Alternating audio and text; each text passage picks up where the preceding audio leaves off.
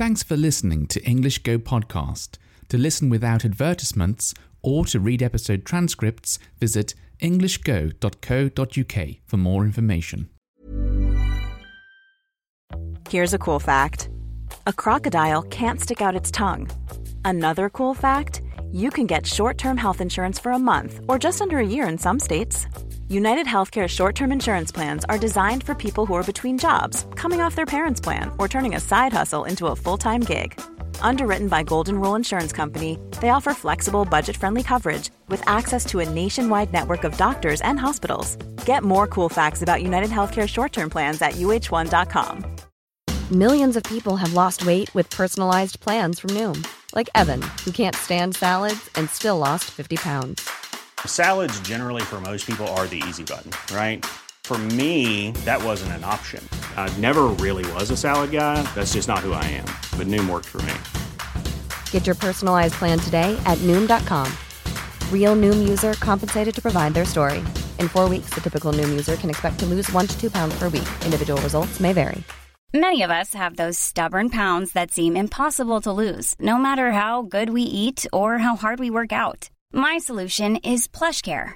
PlushCare is a leading telehealth provider with doctors who are there for you day and night to partner with you in your weight loss journey. They can prescribe FDA-approved weight loss medications like Wegovy and Zepbound for those who qualify. Plus, they accept most insurance plans. To get started, visit plushcare.com slash weight loss. That's plushcare.com slash weight loss. Hello. I'm a little bit more tired um, than I usually am when I record these podcasts. Uh, it's the morning, like it usually is.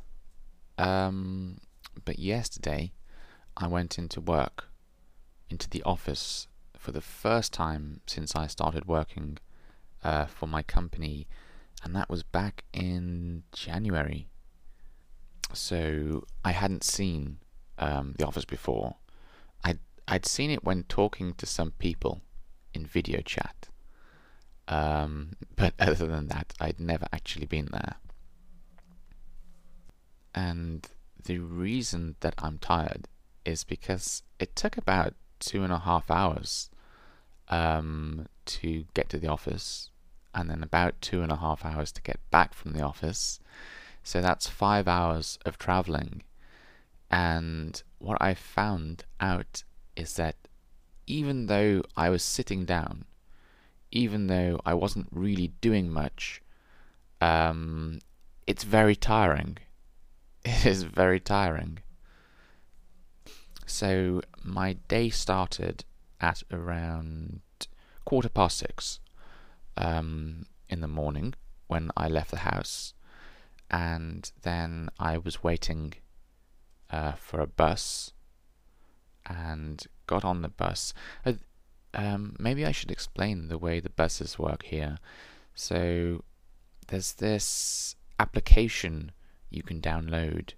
Maybe it changes. This is the confusing thing. Depending on where you are in the country, there's a different system for the bus. So, mm, maybe this won't be useful to everyone. But where I am, there's an application you can download, and you can buy a ticket in the application, and then you can show this ticket to the driver when you get on the bus. So you show the driver your phone screen, and they say like, "Yep, yeah, okay, you can get, you know, carry on." Um, so that's what I did. Of course, I don't know what happens if the battery runs out on your phone. I guess you're stuck. um, but you can pay by contactless card. I don't know. I don't think you can use cash anymore. When I was younger, you, you, there was none of this. There was none, no applications, no contactless. Everyone just used to pay with cash. Um, but I don't think you can do that now. So yeah, make sure you've got a contactless card, or make sure you've got a phone um, or something. Uh, but anyway, um, so I sat down on the bus, and at this time in the morning, it was incredibly quiet. There was just one other person on the bus, but as it carried along the route, more and more people um, got onto the bus. Uh, on on the bus, there's all these signs, like stickers on the windows, and it says, uh, "Please wear a mask."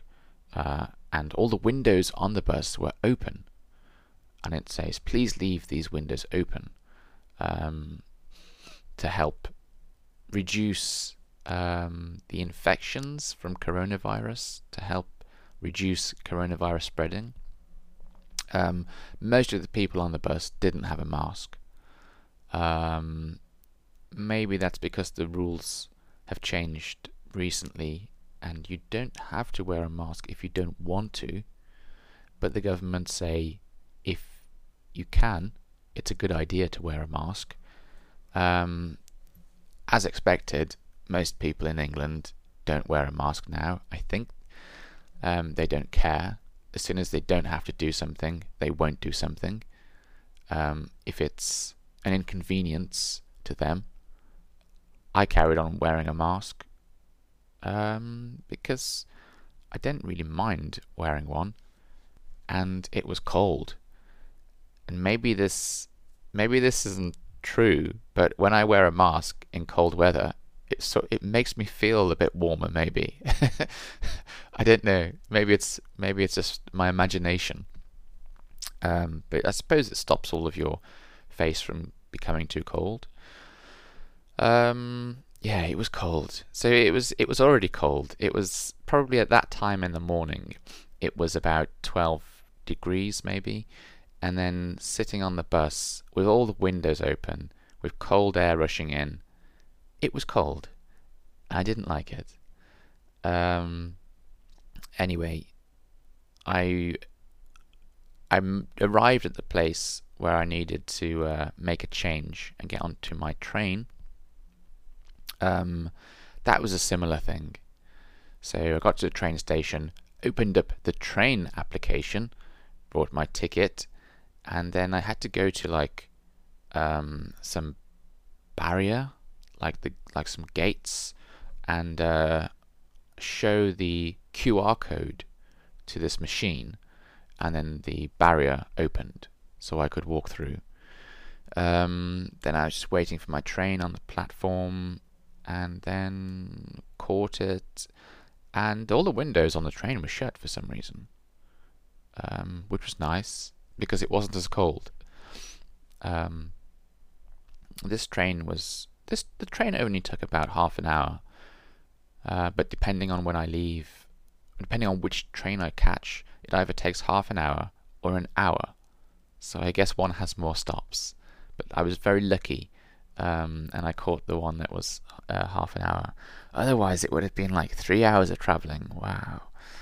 Um, anyway, I arrived in Leamington Spa, um, which is a very nice town, actually. I hadn't been there before, but there were some very nice buildings and parks that I saw whilst walking to work. And some of it, it reminded me a bit of London. Some of it looked very much like a street, a typical street in London. So it's like a mini London, that place.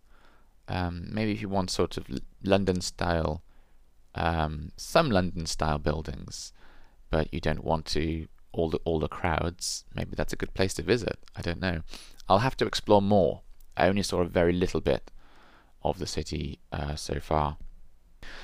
Um, it was about a 15 minute walk, 15 or 20 minute walk from the train station to work. Um, someone had told me it was 10 minutes. I think they must have been running because it was not 10 minutes. Um, anyway, I arrived at work and uh, said hello to everyone and sat down, started setting up um, my computer. Had a little bit of a problem with the computer actually, um, and it took a while to get sorted. So it was a couple of hours until I could do anything, and then I spent most of the day setting up um, like a development environment, setting up all the tools I need to do my programming job. Um, and then in in the la- latter half, in the later half, in the uh, what? So like in in the uh, from lunchtime onwards, um, I could start um, actually doing my job properly. I did. Uh, I did take my coat off when I arrived because I was a bit warm after doing all the quick walking from the train station to the office. Wow, that office was cold. It was too cold for me. I'm I'm really bad with the cold, so I had to put my coat back on. I sat there with my coat on for most of the day.